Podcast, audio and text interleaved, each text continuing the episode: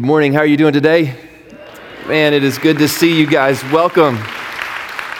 Welcome to the Advent conspiracy as we start to take apart and to look at what it's like to celebrate the coming of Jesus. And we're going to spend the next several weeks going over some things. We're going to look at what it looks like to worship fully, to spend less, to give more, and to love all. And we're going to take those apart and we're just going to kind of dissect them and really pour into them and kind of see where that goes. And I don't know where you're at, but I am a holiday, man, I'm a holiday junkie. I, I love holidays. I, I, I, don't know what it is about them, but I, I really love when November rolls, down, or rolls around and we have No Shave November, and you get to celebrate the fact that God places hair all over you and you just get to let it grow. Um, and I want to take holidays to another level. So this year for No Shave November, and I've done this for about seven years, my goal is to make it last a full year because I never like when the holidays end. So I'm trying to take No Shave November to a whole new level and make it go to no- November of 2013. So if you don't know who I am, um, my name is Tim. I was the bald guy that was here a couple weeks ago. Um, and now this is kind of just what God's done to me, and we're just going to see where it goes for a whole year and see what happens. So pray for my family, specifically my wife, because um, she's not feeling, you know, just how beautiful a holiday this is. But I love, I love holidays, man. I love Thanksgiving. I love eating and I love fellowship. I love hanging out with friends and with family and being a part of that. I love Christmas time, man. I, I love watching and being able to give gifts and watching kids and just that whole moment that wraps around Christmas. I hate Christmas trees and Christmas lights, and I hate putting that stuff up. And I'm kind of a Scrooge when it comes to that. My wife has to start fighting me, usually around November 1st, and that's usually our trade off. Hey, you can grow your hair out, but you're going to do something with Christmas lights. That's kind of where we, we compromise in our relationship. But I hate putting those up, so if you drive by my house right now, you're going to be really disappointed because there's nothing festive about the Beale residence right now. Um, but I, I love the holiday spirit, and I love getting behind it and getting involved in that. And this whole Advent idea, this Advent conspiracy, this thought, man, this waiting and anticipating the coming of Jesus. Man, I, I, love the fact that we are about to celebrate what it means that, that Jesus is coming and, and, the thought of God not being out there somewhere and, you know, up in heaven and, and looking down on us, but the thought of Emmanuel, of God with us. Man, and I love that. And so today we're just going to kind of dive into what it looks like to worship God fully and what keeps us possibly from worshiping God fully and how to walk out of here, hopefully, and have a better understanding of worship, worship and taking it from maybe a habit to a lifestyle. And that's kind of where we're going for this. So I don't know where you are with holidays, but I, I have this feeling about Christmas. I, I think that many of us are going to worship this Christmas. We're just not all going to worship Jesus.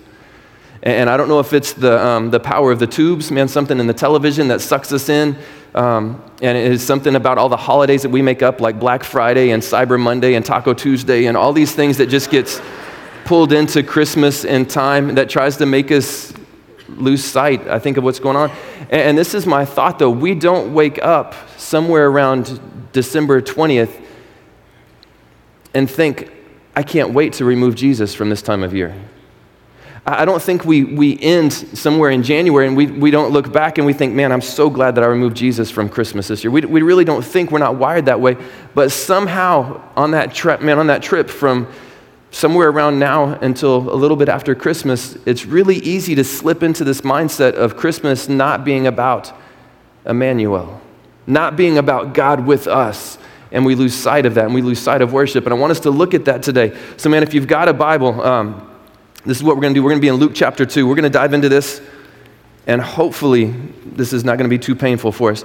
Luke chapter 2, um, we're going to go in and just kind of see, see where this takes us. Uh, we're starting in verse 41. And, and before we dive into this, let me just throw this out, and we'll explain this here in just a little bit, but let me just throw this out so you can be like thinking on this, hopefully. Um, we're going to read through the story of Jesus um, and just, just let this sink in.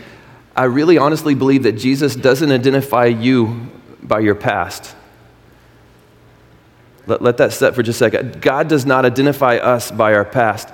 And if Jesus doesn't identify you by your past, why should you? Let that, let that sink in for just a minute and kind of meditate on that as we drive through this and unpack this, this passage of Scripture. This passage, um, passage of Scripture. If God doesn't identify us with our past, why should you? Let me pray, and we're going to dive into this. Jesus, thank you for, um, God, thank you for this moment. Thank you for this time of year. Thank you for the fact that you left heaven and came to this planet, God, to dwell with us, to be with us, and God, to, to be the Savior that we desperately need. God, would you, in the next few moments, speak through this passage of Scripture. God, I pray that it would come alive. I pray that we would understand what's, what's here, God, that we would learn not just information, but we would learn application, God, that we would walk out of this place different. Jesus, I pray that you would open our hearts up to who you are, possibly some of us, God, for the first time. And Jesus, if anyone right now is, is trapped in that moment of being away from you, God, I pray that they would have the wisdom today to come back. And Jesus, we ask you to do something because I can't, God. So we ask this in the beautiful and powerful name of Jesus. Amen. Amen. We're going to start in Luke 2 verse 41 and we're just going to kind of take this a little bit at a time unpack it and then keep going through the end of the story. This is one of those cool stories where we, we see jesus as little baby jesus in the manger you know six pound eight ounce baby jesus lying in the manger. And then we see jesus as an adult doing miracles but we really don't see much of jesus kind of in the in-between time. And this is one of the, the few really the only spot where we see jesus in that middle stage of life. So pick this up with me in verse 41 it says, Every year his parents went to Jerusalem for the feast of the Passover. When he was 12 years old, they went up to the feast according to their custom. So let's stop for just a second and, and look at this. For the last 12 years of Jesus' life, his parents have picked him up, they've gathered him up, they packed up the mini, the, the camel, and they've traveled to Jerusalem for the feast of the Passover. Every year for 12 years, these guys have gone to Jerusalem for this feast to celebrate, to offer, offer their sacrifice, and as a family to have church. Every year for 12 years, they've done this. I honestly think that Mary and Joseph, every year before Jesus, this was a part of what they had done. I feel like church was a part of their life. It was something that they did. And my fear in this is exactly what's happening to a lot of us. Church becomes habitual and not a lifestyle following into Jesus and diving into Christmas and diving into this series, this season of Advent, it becomes habitual. It becomes something that we just do. Man, it's Sunday, it's nine o'clock, football's not for another two hours, so I guess I go to church. What, what else do we do? Sun, man, it's Sunday, my parents went to church, so I guess that's what I do. I go to church. And this, this, this thought of coming and gathering together corporately like this and worshiping and celebrating and anticipating the coming of Jesus it becomes a habit for us. And it's dangerous when worship becomes a habit and not a lifestyle. It's dangerous when we start to worship through just because that's what we do and not because of who we are. Look, look, look in verse 43. It says, After the feast was over, while his parents were returning home, the boy Jesus stayed behind in Jerusalem, but they were unaware of it. Thinking that he was in their company, they traveled on for a day. Then they began looking for him among the relatives and their friends. When they did not find him, they went back to Jerusalem to look for him. After three days, they found him in the temple courts, sitting among the teachers, listening to them and asking them questions. Um, parents, have you ever lost your kid? No, seriously. Um, I've been in youth ministry for 17 years. And I can honestly say I have never, all the camps, all the retreats, everything we've ever done, I have never in, unintentionally lost a student. there was one time that I left a kid behind, but he deserved it. It was a lesson, it was a learning moment in his life. And he was a better man for it by the end of the trip. And it taught him time management and to be at a spot when you're supposed to be at a spot. And we didn't technically leave him, we just drove off around a block and then came back and got him but it proved a point. But, but parents, have you ever lost your kid? Have you ever had that moment where you're sitting there and everything's great, and then you look down and you think, wait a second, we're one short? Kind of like that Home Alone moment. My, um, I've shared with you guys some of my family, if, you, have listened to anything over the last couple weeks that I've got a chance to say. Um, my, my son has a heart defect, and he got a call from Make a Wish about four years ago. And we had this beautiful opportunity to, to give him, um, he was granted a wish. And so we're talking as a family, you know, hey, what do you want to do? He was six at the time. And, and my family has grown up just in love with baseball. Um, and as a dad who honors Christ and wants to honor Christ through my kids, I've taught them the Dodgers and how much Jesus loves them and how we should, we should further that in their life. So every one of my kids, when they're born, their very first picture, they have a Los Angeles Dodgers cap on and a little Dodger jersey, and every, all three of them have grown up loving God. So as, when Make a Wish called, and we're talking to my son about this, he's like, Dad, I want to play baseball with the Dodgers. I was like, Thank you, Jesus. And I was like, Man, this is awesome. So we tell the Make a Wish people, they fly us to California, and we're sitting there on the field. And, and, I don't know what heaven is like for you, but this was the picture and the dream for me of walking down and, and looking out onto the field and, and being on Dodger Stadium in the grass and, and looking out over the stadium and seeing people like Andre Ethier and Matt Kemp and seeing Juan Pierre and then seeing Jeff Kent walk over to grab my son and take him out onto the field. It was beautiful. Um, I cried just a little bit, and I'm not ashamed to admit that in public. It was amazing. We went up, had a Dodger dog. We are having this beautiful time, and, and we're, we're doing this, and it's amazing. Um, Jake's out on the field. He's getting pitched to by Jeff Kent, and Juan Pierre is catching for him, and they're giving him batting tips. And I'm thinking, this is heaven. This is what it's going to be like for eternity. And I look over to my side, and my daughter, who's 10, is like, Dad, that's Zac Efron. That, that's Zac Efron. I was like, I don't even know who that is. No, it's not. And she's like, No, Dad, that's, that's Zac Efron. I was like, He doesn't play for the Dodgers. And so my wife, seeing that moment, takes my daughter over to meet him, and he's a great guy, man, taking pictures with her, signing autographs and all this stuff. And I'm in this beautiful moment where I'm standing on the grass in Dodger Stadium. I'm looking out, my son is playing catch with my, man, the, the team that I've grown up. And I don't know why. Some of you are going to ask, why do you, I don't know. Um, I grew up in Texas. Um, I, I, don't, I have no idea, but it, it just was. And so I've just gone with it. And I'm looking out and I'm seeing my kids man, my son's right there doing this beautiful thing, something he's never going to get another opportunity to do. My daughter is over here, and it's just peaceful. The most surreal, beautiful moment in my life until I realized that I'm a dad of three. and I have this moment where I'm thinking, I have a three year old somewhere named Hope. I have no clue where she's at right now. And I'm terrified. And it was the fastest run from peace and beauty to, oh my gosh, what have I done type. And it went from that to like zero to zero to that in not even two seconds. And there's, there's a 30 second window in here where I'm just tearing stuff up. I'm pushing people on the grass out of the way. I'm horrified, looking, trying to find my daughter somewhere around. And I look up and I see Tommy Lasorda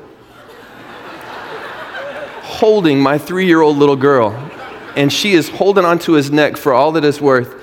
And he's talking to Sports Center, doing an interview, holding my daughter. And I sat back in that moment and thought, thank you, Jesus. this is beautiful. And I sat there with just tears in my eyes and just rejoiced for the, as long as it took. And we never washed those clothes or our daughter from that point forward. and it was beautiful. Have you ever lost your kid? Been there in that moment and you're like, oh my goodness, where is little Steve? Where, where, are they, where have they gone? What have they done? And, and think for just a second on this, parents, because um, they lost Jesus. now, and, and parents, let this sink in. As a parent, your job is to raise Jesus and to be his earthly symbol of parents on this planet. And you lost him. There's no rebounding from that. There's no card that's like, hey, heard you lost Jesus, sorry. What do you do? How do you, how do you come back from that? And it wasn't just that they lost Jesus for, you know, just for 30 minutes or an hour or 30 seconds. This says they lost Jesus for a day. And it takes them three days to find Jesus. Can you imagine how terrified you would be as a parent to lose your child for three days? Not to mention that your child is the breathing Creator's son. It starts with one tiny small step away from Jerusalem. It starts, and if, if you see this, it starts right in verse 43. After the feast was over, with his parents returning home, the boy Jesus stayed behind, but they were unaware of it. It starts with us taking one tiny little step away from where Jesus is. And before they know it, they're an entire day's journey away from Jesus. So before you dive into this too much and you're like, man, Mary and Joseph are possibly the worst parents ever invented, but they're, they're terrible, why don't you stop for a second and think how many times have we left Jesus behind in our life? Because this isn't just something that they did, this is something that we can still do. And we do it during this season of Advent and this series of Christmas and this, this season of hopefully, man, supposedly celebrating our Super Bowl.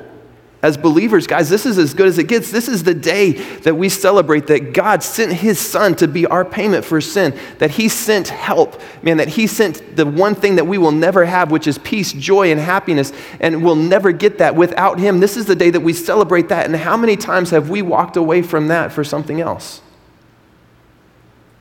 And it starts with one tiny little step, and then it goes into another little step, and then another little step. And then we wake up and we look back one day and we're miles, miles away from God.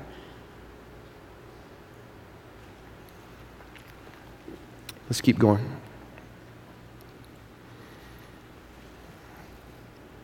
Do, do, you realize Mary and Joseph had angels come to them? Seriously, think this through for a second. They had angels show up in their house and say, Hey, you're going to give birth to Jesus. You're going to be the dad of the creator of the universe. Mary, you're going to be the mom. They had angels show up and tell them this. I don't know what it was like when you found out you were going to be a parent. Um, it felt like an angel telling me, honestly, but it wasn't, I'm pretty sure. They had angels telling them this. They've done this for the last 12 years, going back and celebrating Christmas. And, my thought in this before we, we read any farther is that information does not lead to transformation in our life. Just because you know some things does not lead to you being transformed. There's more to it. Information doesn't lead to transformation, and, and that's huge. And, and my fear in this is that religious people that go to church a lot, trying to figure out a nice way of saying this, religious people are usually some of the best at disguising their walk away from God. We justify it, and we hide it. And usually we're some of the worst at hiding how far we've actually moved. Let's keep going in verse 45. It says, When they did not find him, they went back to Jerusalem to look for him. After three days, they found him in the temple courts, sitting among the teachers, listening to them and asking them questions. If you're in this right now and you're thinking, okay, this is me, man, I've taken one small step and maybe it was a poor decision, maybe it was something that you knew you shouldn't have done and you still did it, but you took that one small step and now you're looking back and thinking, man, I'm nowhere near where I'm supposed to be. Can I just give you some advice this morning? The way that you fix this is you go back to the place of worship. You go back to the place of sacrifice. Do you see what Mary and Joseph did? They've looked everywhere from Jesus. They don't know where else to go, so they go back to the last place they saw him. They go back to the place of worship. They go back to the place of sacrifice. And that's where they find God. So if you've had that moment, man, you, have taken those small steps away, can I just encourage you, come back to the place of worship. And worship is not just what happens the moment where Brian and Ryan or whoever comes on the stage and they sing. That's not only worship. That is worship, don't get me wrong, but that's not the only time and the only opportunity that we have to worship. Worship happens when you open this book up and you allow this to become this. Worship happens when we step out of this place and we are living examples of the creator of the universe out there. Worship happens when we take things like Angel Tree and we go into our community and we're living, breathing examples of God.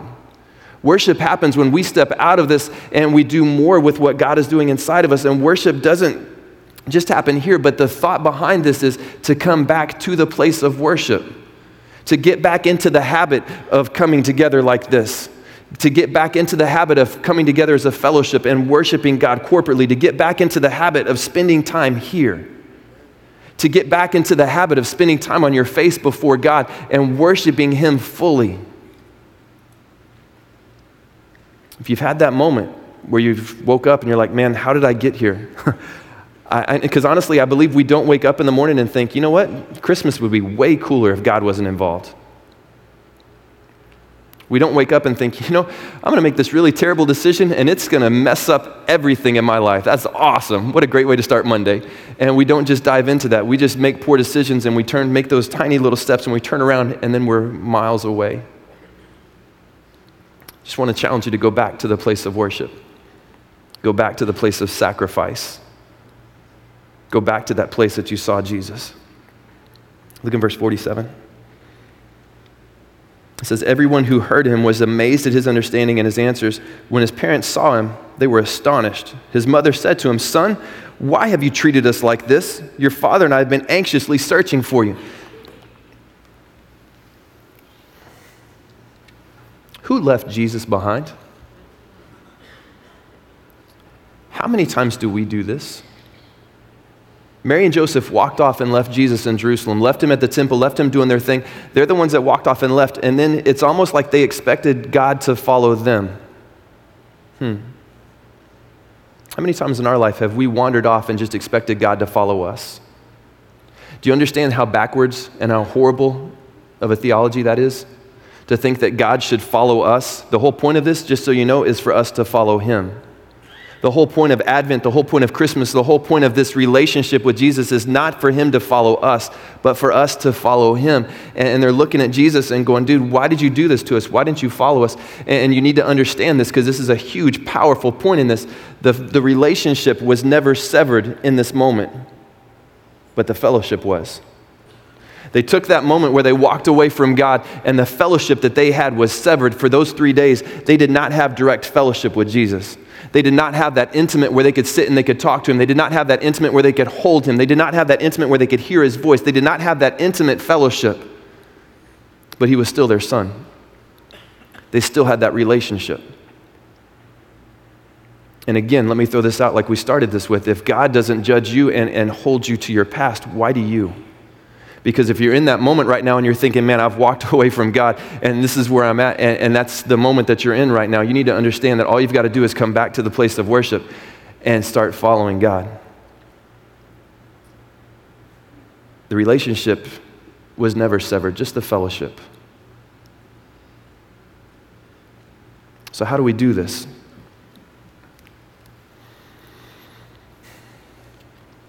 How do we how do we keep this from happening in our lives?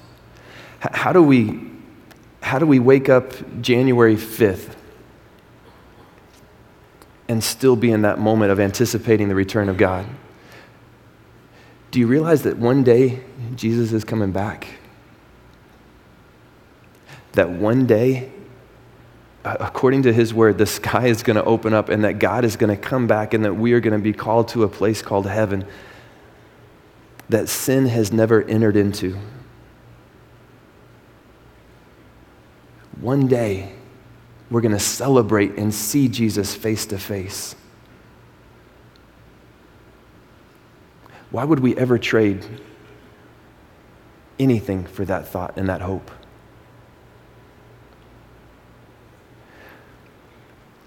Why would we trade anything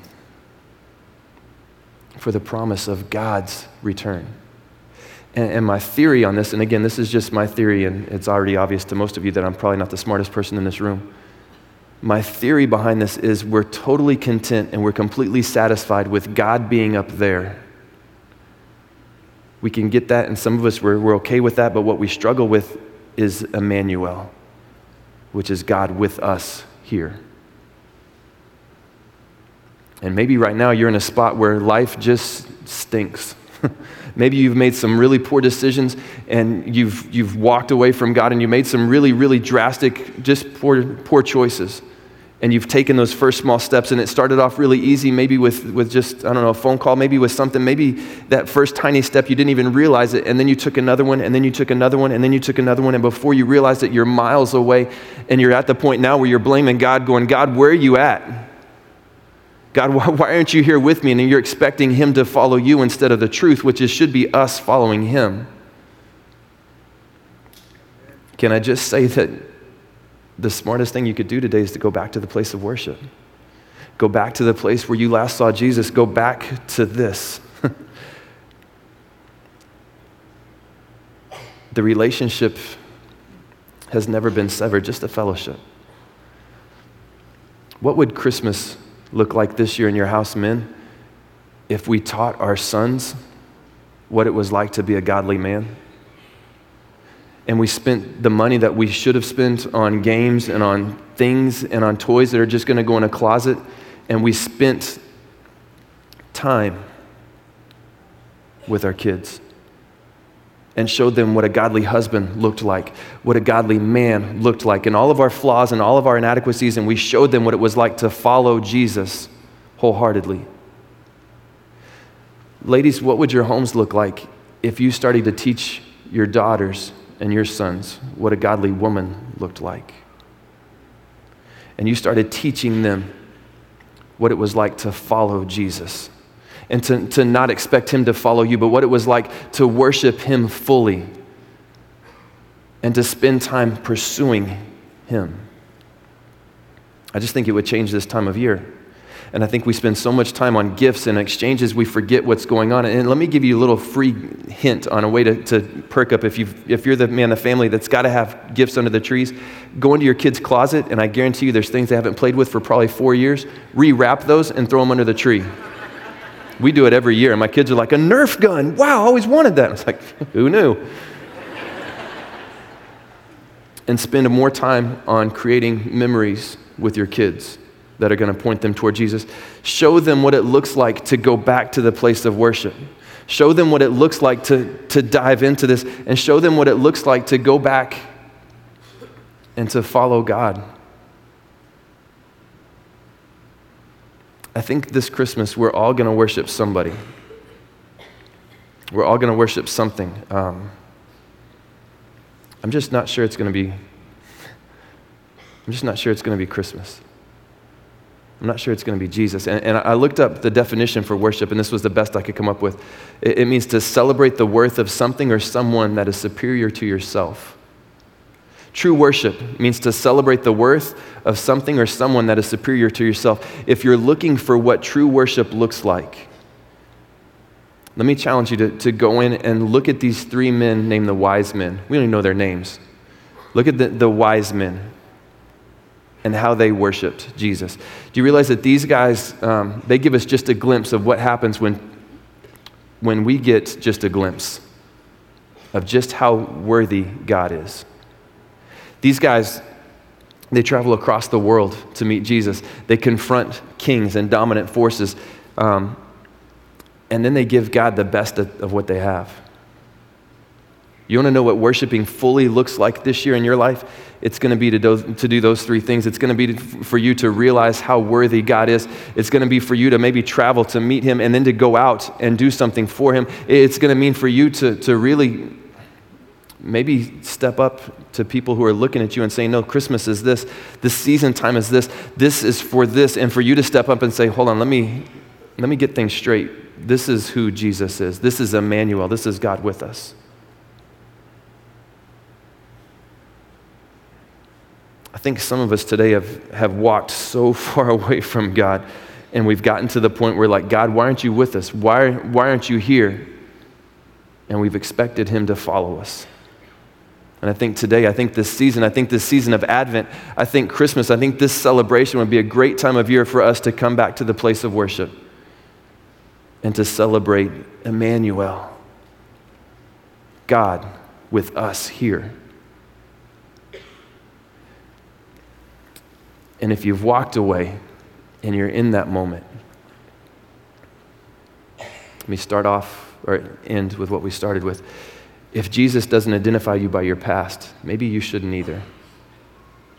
Maybe you've made some really poor decisions that have led you far away. Come back. Maybe you're in that moment where you've, and this is just finally making sense. Man, I just want to encourage you to come back. My challenge for us this year is simple.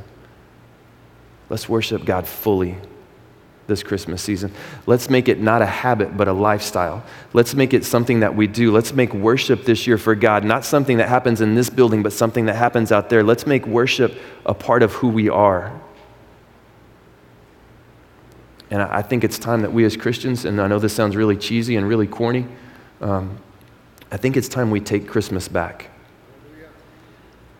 I really do. I think it's time that we as Christ followers take back the birth of our King and we start celebrating Christmas more than we do Black Friday or how cheap the 60 inch TV was that we got. I think it's time that we as believers start to celebrate Emmanuel, God with us. And the world starts to see that in how we live. And we start to worship out there. Pray with me. Jesus, thank you for um, God, thank you for your grace. God, thank you for, for loving us. And Jesus, I thank you for the fact that I know personally, God, that the times that I've walked away from you um, and, and, the times, God, that I've expected you to be where I'm at instead of me going to where you are. Um, God, I know that it's, it's never been a moment that you, you left me. Um, God, I know it's never been a moment that our relationship was, was severed. God, I know that, that there's nothing that I can do that will ever cause you to love me any less. So, God, right now in this room, Jesus, would you help us to understand one, God, help us to understand what it means to worship you fully. Help us to understand, God, what it means to come back and to spend time in fellowship like this, God, to spend time in your word, to spend time in our communities, God, showing them what, what, it, what God with flesh looks like. And God, for those of us in this room right now that struggle God, with struggle with our past, would you just let that reality and that truth sink in that you don't judge us, God, and we're not identified by our past, we're identified by you. And, and God, would you allow us just maybe some freedom today and just some peace and some joy this holiday season? God, but for all of us today, would you help us to wait in anticipation, Jesus, for your coming return and to do it with such a happiness and a joy, God, that the world sees a difference in who we are? God, would you just call people back today? In Jesus' name, amen.